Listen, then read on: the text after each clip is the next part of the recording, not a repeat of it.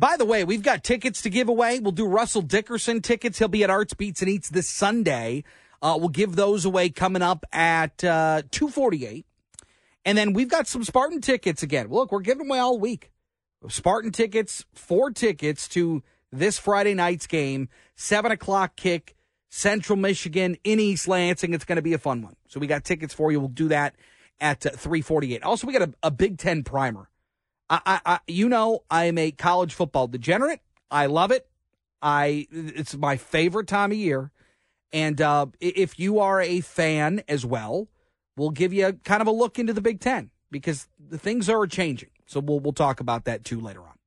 Um, in the meantime, we we did discuss yesterday. The governor came out had her had her her her event where she laid out the plans for the remainder of the year and the policies that she wants to see on the table for her to sign. One of the things that she had talked about was paid family, paid medical, up to 12 weeks of it per year.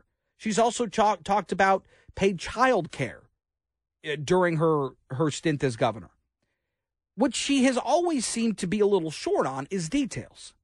You know, you look at what they did in Minnesota, for example, where they adopted the this type of of paid leave and they had to raise taxes.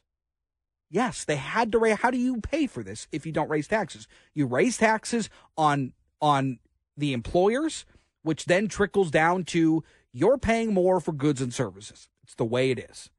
And so while these these policies are out there and these ideas are out there, we're pretty short on on how we fund them. Well, the idea here is that if taxes go up, if costs and services go up, Michigan is going to see a further decline in our population, one that he already cost us a congressional seat one that we have seen for years and years people leaving this state going elsewhere. We're trying to bring people in and retain not lose more. Representative mark Tisdel of rochester hills joins us.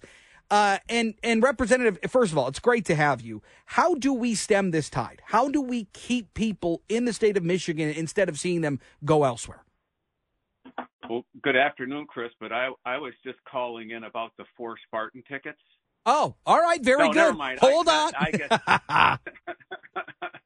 no, well, uh, uh, seriously, and we haven't just lost a a congressional seat. I think we've lost six congressional seats going back to 1960. Yep. Our population today is the is the same as it was in 1980. So we're well over a generation with with zero population growth in the state. And when you look at you know, the American Enterprise Institute and United Van Line still have us as a top 10 outflow population state.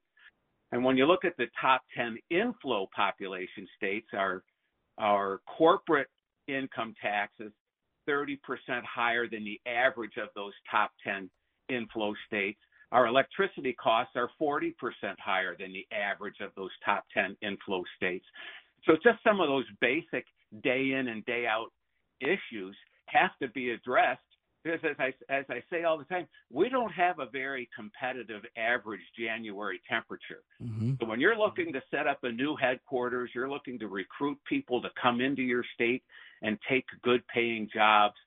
All of those things they they look at our our our our education system right now is is ranked near 40th in the country uh, ba- based on our, our, our math and reading results. So, so w- we've got some basic blocking and tackling that needs to be addressed before you look at 100% clean energy. I'm not even sure what that means or how you would achieve it, or or mandating paid leave, like adding that expense to small businesses, uh, part of which will be passed along to their employees.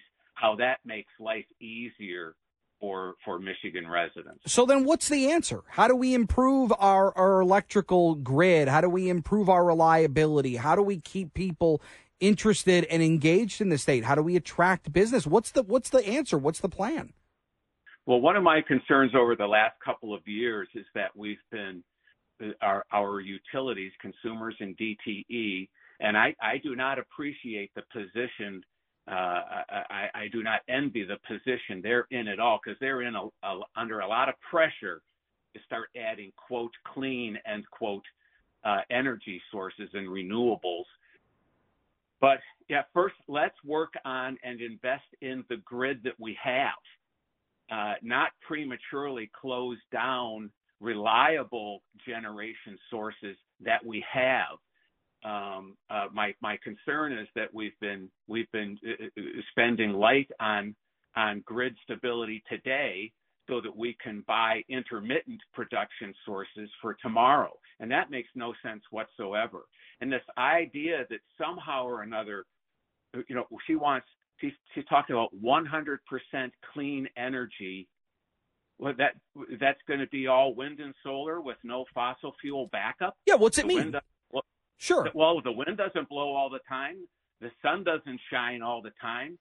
And and this idea that wind and solar are clean is is simply untrue. All we're doing is we're exporting our emissions and our toxic waste from the mining and the high temperature uh, manufacturing processes. We're simply exporting those to third world countries or, or, or emerging economy uh, uh, uh countries.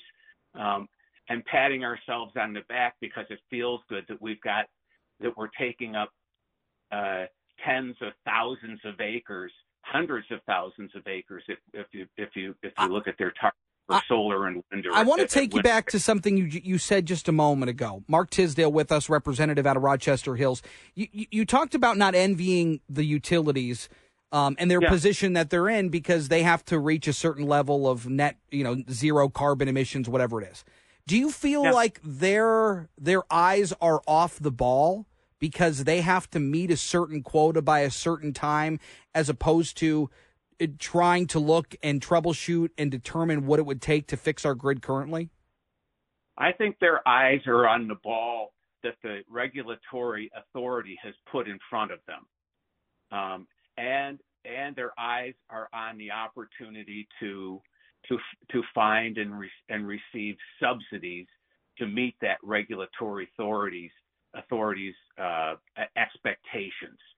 You know, um, if you if you read through the Michigan Healthy Climate Plan, which I actually did, um, DTE has committed to eight eight thousand megawatts of solar array. Um, consumers has committed to 10 million. You know, the installation of 10 million uh, solar panels. And, and, and Chris, when you look at, whenever you, whenever you look at these claims, they always talk about capacity, installed nameplate capacity. They never talk about what will actually be produced. Now, nationally, solar, solar produces on average about 24% of the nameplate capacity. In Michigan, it's about 19%. We rank 42nd in the U.S. in solar irradiance. We have an average of about four hours a day of peak, peak uh, solar production, mm-hmm. and we have 72, 71 clear days on average per year. Well, look, so I, I think that there is an answer somewhere in the middle. I think you can use all of these tools at your disposal to help bring some of these costs down. And and this is just one aspect. I, I, I said it earlier this week. I think you got to look in the mirror, and when you see your warts, when you see the ugly parts, then you can start really determining what needs to be done. Um, Mark Tisdel, thank you so much. Appreciate the time. Good stuff. You're welcome, Chris. Um, all right, we'll take a break. If you want to weigh in on this, 800 859 0957, 800 859 WJR.